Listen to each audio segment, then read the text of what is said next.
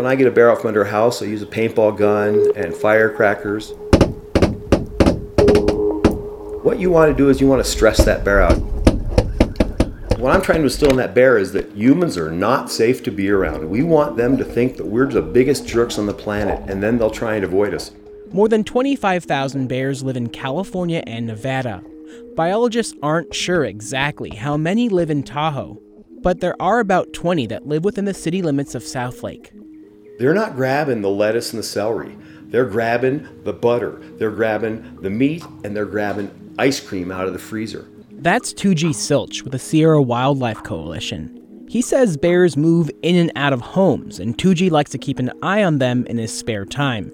He gets calls from locals to help remove bears, and he believes Tahoe needs universal rules for how to store trash. Because when there aren't, bears like to treat trash cans like restaurants. I don't think the bear population has grown that much bigger. I just think they've been more comfortable living in amongst us. The human is the problem in this equation, and it's really easily fixed. It just takes not being lazy. As warming temperatures increase, Tahoe's relationship with bears is forecast to get even dicier. More visitors mean more trash and increased opportunities for bears to gorge on chips and camp food. There are so many human bear interactions here that Tahoe's at a turning point. The bigger question is can action be taken now to save bears? These aren't just theories anymore. I don't want the snow to go away. Yes, Tahoe will change. I kind of feel like that endangered pika. Tahoe doesn't control climate change, it's a victim of it. From Capital Public Radio, this is Tahoe Land. Had always snowed by the third weekend in September, but that doesn't happen anymore. I want to see our forests restored so that Tahoe doesn't burn the way Paradise did. Chasing the snow is a huge part. It's about the lake, that's why everyone's here. There are a lot of green lakes, there aren't very many blue ones. I'm Ezra David Romero. We've learned how climate change is altering how people experience Tahoe, but it's also impacting animals. Perhaps the most visible has to do with the king of the forest. This episode is all about bears. And you call this a bear B&B. Yeah, I like to refer to it laughingly as a bear B&B because anytime you have one of these situations where you find a bear in their house, it's never just one bear that will use that space as a denning site. Toogee took me beneath an abandoned home in South Lake Tahoe to see a black bear. Apparently, the bear spent the winter hanging out under this house. As we look under, he's straight to the back.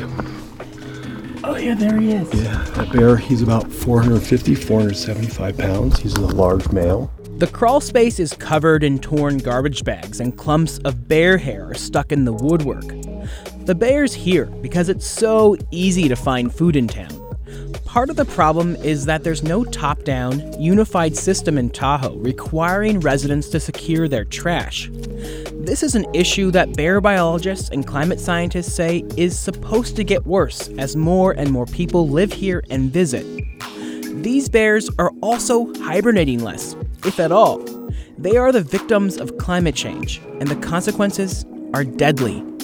Welcome to Tahoe Land.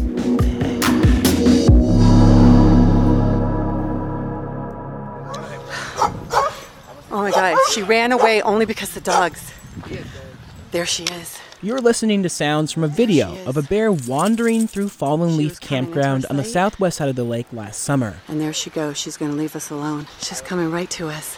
Black bears are opportunistic and smart. They know and remember that campsites and trash cans often mean snacks. This tends to be a campground where we see a lot of the interactions between bears and people. Stephanie Coppeto is a U.S. Forest Service wildlife biologist that focuses on bears.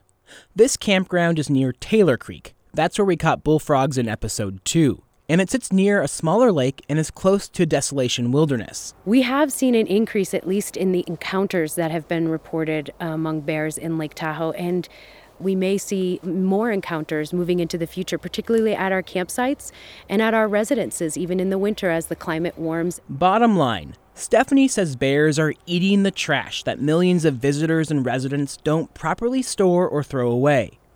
The best way to store food and trash is in a bear box, but that doesn't always happen. So the way to lock it is to again attach your handle, shove it in, and then pull on it to make sure that it's locked. But Stephanie says there's a bigger issue than food waste in Tahoe when it comes to managing bears. Without having a uniform Lake Tahoe Basin specific ordinance for trash disposal or for food storage, it does make enforcement really difficult. Stephanie says people can be fined if they don't store food properly or throw it away, but that mostly applies to the Forest Service land. There's a lot of agencies in the Tahoe Basin that deal with bears, but they don't all have the same ordinances around trash.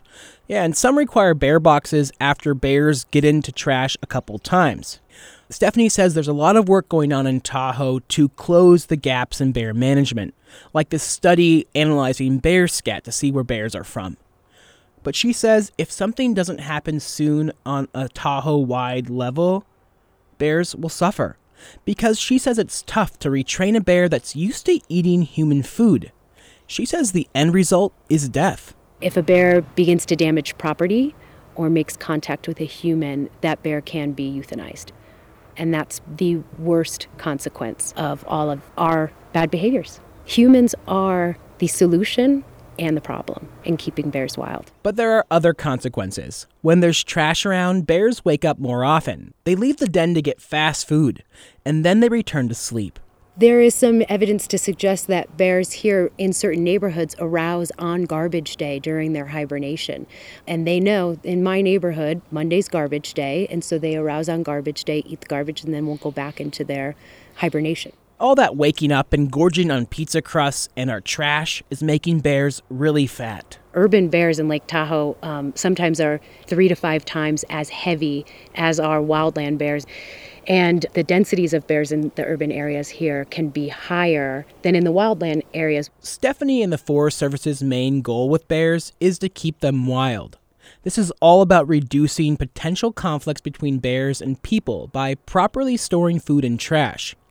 She says it's the simple things that can save bears, like not leaving your groceries in the car and closing your windows when you're not home. We are working so hard this summer to figure out what's the best way to send that message? Because we all agree that the consequences of not getting that message out means more interactions and it means that bears could face problems in the future and we could face public safety issues in the future. And so the time is now for us to work together.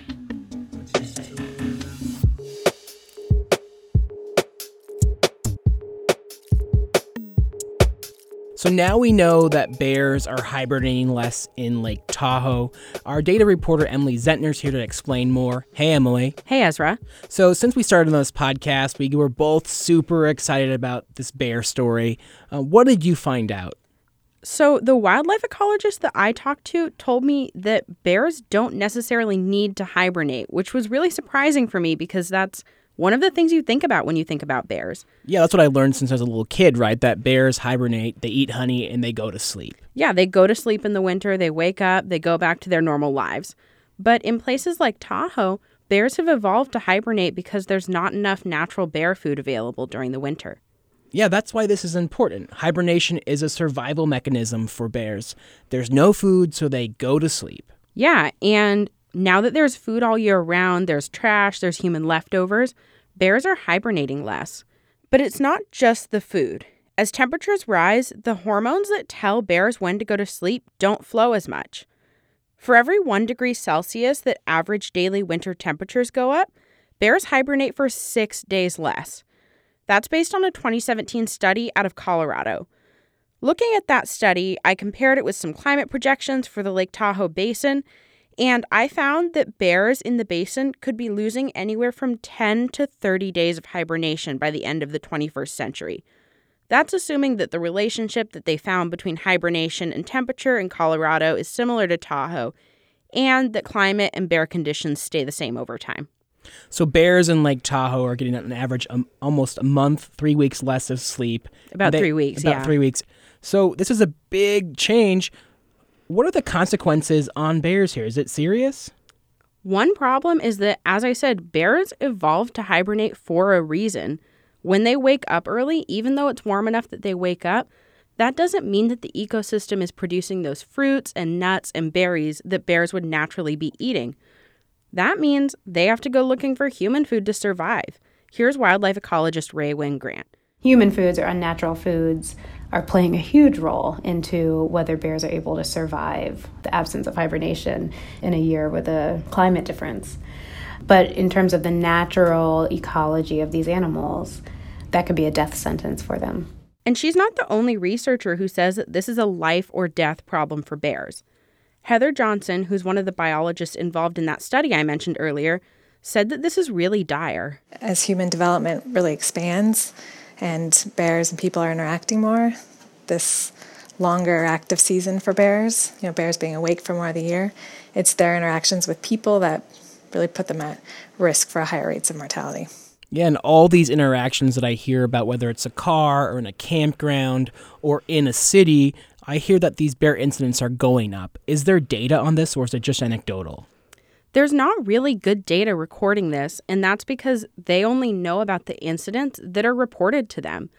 So, what I do know is that there were 850 incidents reported to the California and Nevada Departments of Wildlife in 2018, and that's across the whole states of California and Nevada. But what about summertime, when there can be as many as 100,000 people in the Lake Tahoe Basin on any given day? There's a bump in incidents then, but we don't know if that's because that's when bears are active or if that's because, as you said, there are tons of people in the Tahoe Basin. They might not be super comfortable with bears.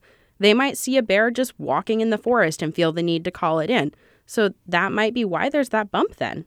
Yeah, I saw three bears while I was reporting on this podcast one on the west side, one on the south lake, and one on the east side, and I didn't report any of them. Yeah, I grew up in a bear area, and we never called anyone when we saw a bear going through our trash. We just locked the trash up better next time. But some people are more comfortable around bears than others. And for bears and people to live together in Tahoe, people need to feel safe. Some experts are worried that when bears hibernate less and we have these incidents going up, that that could make people less excited about bear conservation. And a lot of work went into protecting Tahoe's bears, and that could all be undone by this. All right, so if you want to learn more, head to capradio.org slash Tahoeland Bears. We have a great video of Toogee Sielsch evicting a bear in South Lake Tahoe. Thanks, Emily, for explaining. Thanks, Ezra.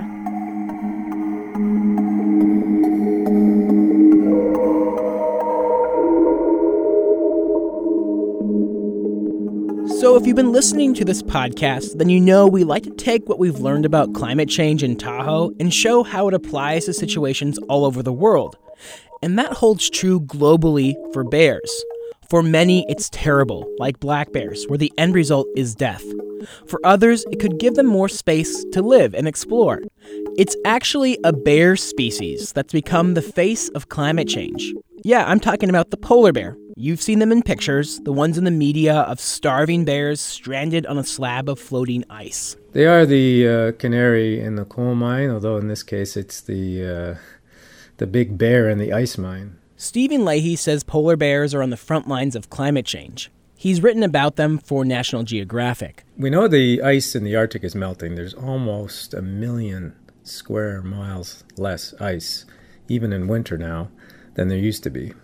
Polar bears have to have ice because that's the only way they can hunt a seal. They wait for the seals to pop their head up through their breathing holes and then they smack them on the head and haul them out. Stephen says there are around 20 to 30,000 polar bears and 19 subpopulations on Earth. And these bears need ice. But that ice is melting. The numbers are going down, and it's primarily linked to the lack of food availability because the ice is retreating. The ice melts sooner in the spring, so that means they have to get off the ice, and then their, their fasting period is much, much longer. Unlike Tahoe bears, polar bears don't hibernate. They just hang out, even when there's no ice. Stephen says research shows that many bears are 30% lighter. That has a big impact on their ability to uh, have young and be able to take care of them.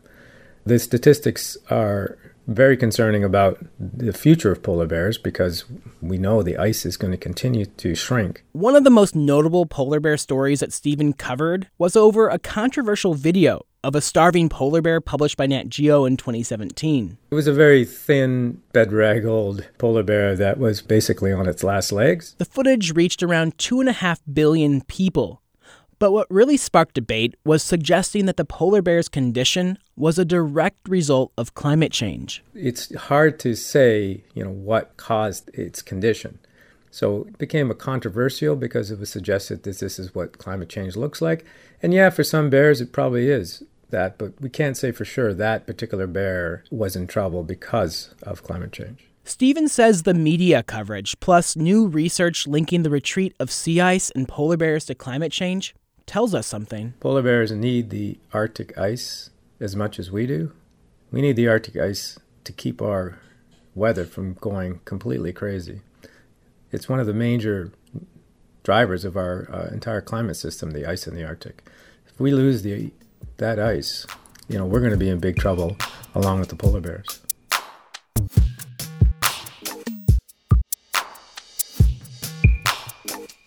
Environmental journalist Gloria Dickie is writing a book about other species of bears impacted by climate change. It's pretty interesting. Let's talk about bears around the globe. Bears are facing a whammy of threats, whether it's climate change, whether it's habitat loss, or the wildlife trade. We already know about black bears and polar bears. But there are eight species of bears on Earth, and not all are affected by climate change, Gloria says, such as panda bears, sun bears, and Asian black bears. But Gloria says the spectacled bear that lives in the cloud forests of the Andes is moving to higher elevations. The species is intensely shy, and it kind of looks like a black bear but smaller with whitish yellow rings around its eyes. As the temperatures get hotter, the range is shifting, and unfortunately, not all species can adapt to that. It's expected that through climate change's impact on the cloud forest, that will eventually impact the spectacled bear as well. And then there's the sloth bear that lives in the forests of India. Gloria says they are impacted by climate change, but more indirectly. The issue has to do with competition for resources with humans. Sloth bears have a shaggy black coat, a cream colored snout, and their chest is often marked with a whitish V or Y. There's a huge human population and there's a lot of encroachment on habitat. As temperatures get hotter in India, you might see, you know, diminished production in the forests, and then you have people killing the sloth bears in sort of competition over mahua flowers or firewood and things like that. Of course, then there's grizzly bears. Like black bears, climate change is getting in the way of them hibernating. Gloria says for every 1 degree Celsius that minimum winter temperatures increase, bears hibernate for six fewer days.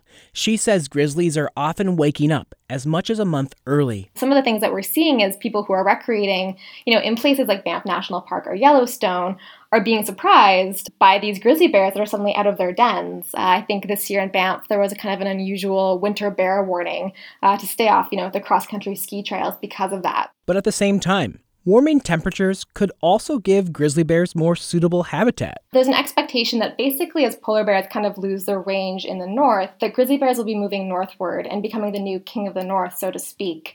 We're already seeing grizzly bears on, on ice floes at times of the year, believe it or not.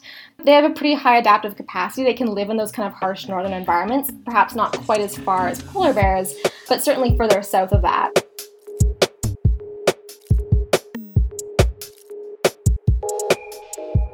We know trash is a threat to bears, and part of the reason is because there's no regional plan or rules for how to keep bears out of it, and communities that have rules don't strictly enforce them.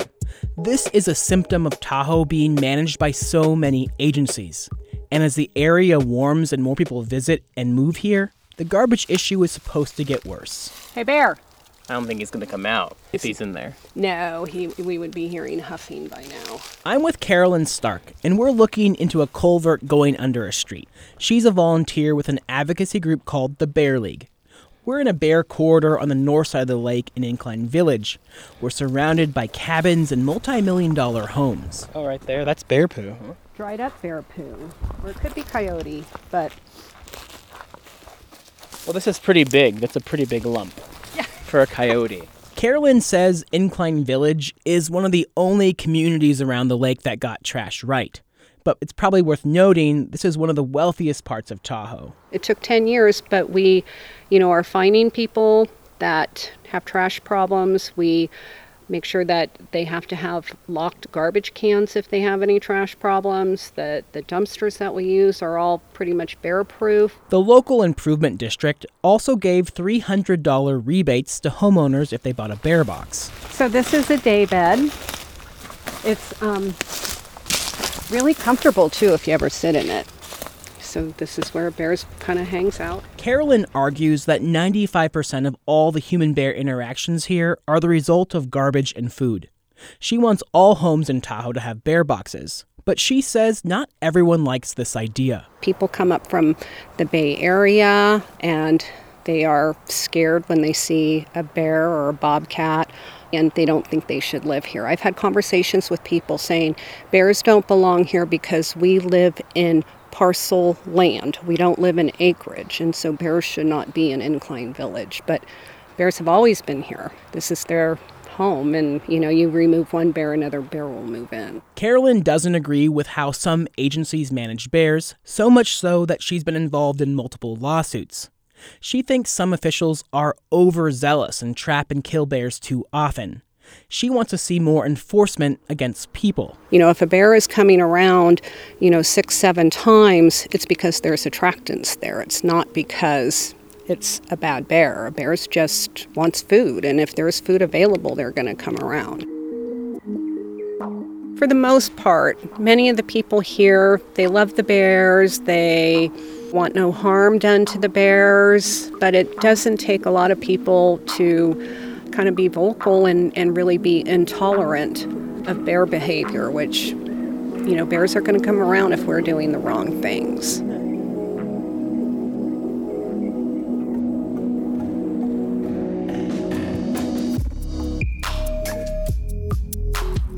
So here we are again at the end of an episode, and the outlook is grim. Climate change equals more human bear conflicts. And as we discussed, the end result isn't good for bears. But there is a sliver of hope. The agencies that manage bears say they want to work together, and if they actually do, perhaps that can save bears' lives. But at the end of the day, Tahoe's a wild place. This is the bears' home. They were here first. And it seems like humans forget that.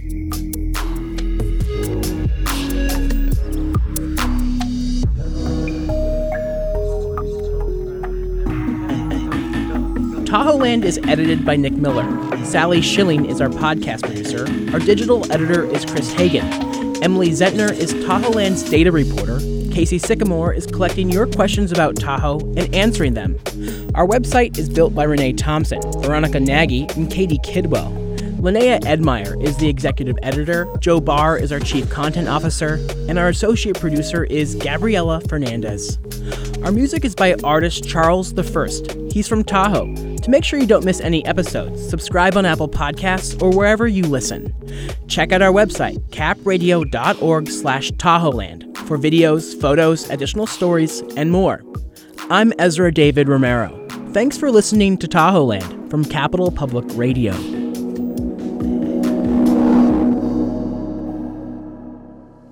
Imagine hiking through the mountains of Lake Tahoe.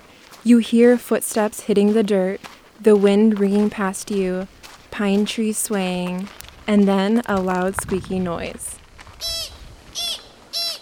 That is the American pika. I'm Gabriela Fernandez, associate producer for Tahoe Land, and while working on this podcast, people kept mentioning this small furry mammal that kind of looks like a combination between a mouse and a rabbit. The pika lives high in the mountains that surround Lake Tahoe under piles of rock. Some people think they're a rodent, but they're not. My colleague and data reporter Emily Zentner had pointed out that the little creatures closely resemble a popular character from my childhood. Pikachu, Pika Pika! Pika Pikachu. All right, everyone, I'm not from this part of California, so I didn't know what a pika was. And the visual of Pikachu definitely helped, even if the character isn't actually based on them. They're an adorable little animal. They're super cute. That's David Wright. He works for the California Department of Fish and Wildlife. They hop and run from rock to rock and they'll bark at you. So that's a cool thing about doing biology on them is you can identify them by their call. The not so cool thing is that the pikas are under threat. As temperatures begin to rise, they are migrating to higher elevations. It's only in the coolest places that you find that the pikas are persistent year after year after year. The pikas are also herbivores that thrive off of vegetation. But there's a problem. David says when we face extreme drought, in some places the pika has completely disappeared due to the lack of plant life. They're retreating in the face of warming temperatures. If you're familiar with the area, they ultimately went extinct on that Pluto Mountain area. That area is in the northern part of Tahoe.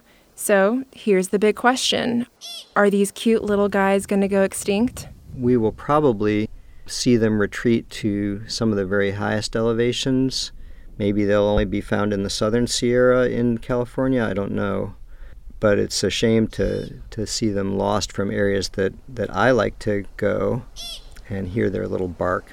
Next time you're on a hike, look out for these little critters high in the mountains, at least while they're still around. For Tahoe Land, I'm Gabriela Fernandez.